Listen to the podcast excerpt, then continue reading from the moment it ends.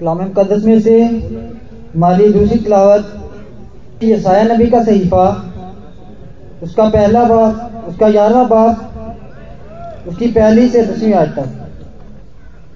और यस्सी के तने से एक कॉम्पन निकलेगी और उसकी जड़ों से एक बार और शाख पैदा होगी और खुदावन की रूह उस पर ठहरेगी और हिकमत और खुद की रूह।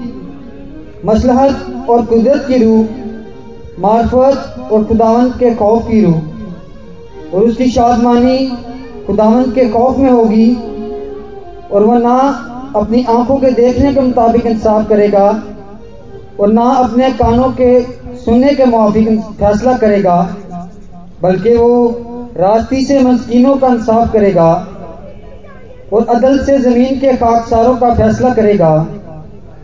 और वो अपनी जबान के असास से ज़मीन को मारेगा और अपने लबों के दम से शरीरों को फना कर डालेगा।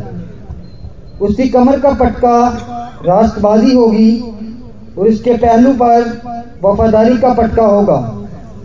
बस बेड़िया बर्रा के साथ रहेगा और चीता बकरी के बच्चे के साथ बैठेगा। और बछड़ा और शेर बच्चा और पला हुआ बैल मिलजुल कर रहेंगे। और नन्ना बच्चा उनकी पेश रवि करेगा। गाय और रीछनी मिलकर चलेंगी उनके बच्चे इकट्ठे बैठेंगे।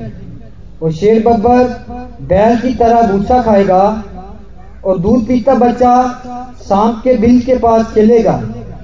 और वो लड़का जिसका दूध छुड़ाया गया हो, अफई के बिल में हाथ डालेगा। वो मेरे तमाम कोई मुकदस पर ना जर पहुंचाएँगे, ना हला करेंगे। क्योंकि जिस तरह समुंदर पानी से भरा है, उसी तरह ज़मीन खुदावन के अरफान से मामूर होगी। और उस वक्त यूँ होगा कि लोग यस्सी की उस जड़ के ताल्लुक होंगे, जो लोगों के लिए एक निशान है, और उनकी रामगा जलाली होगी। काम का पढ़ा, सुना जनाब सबके लिए बात सुनते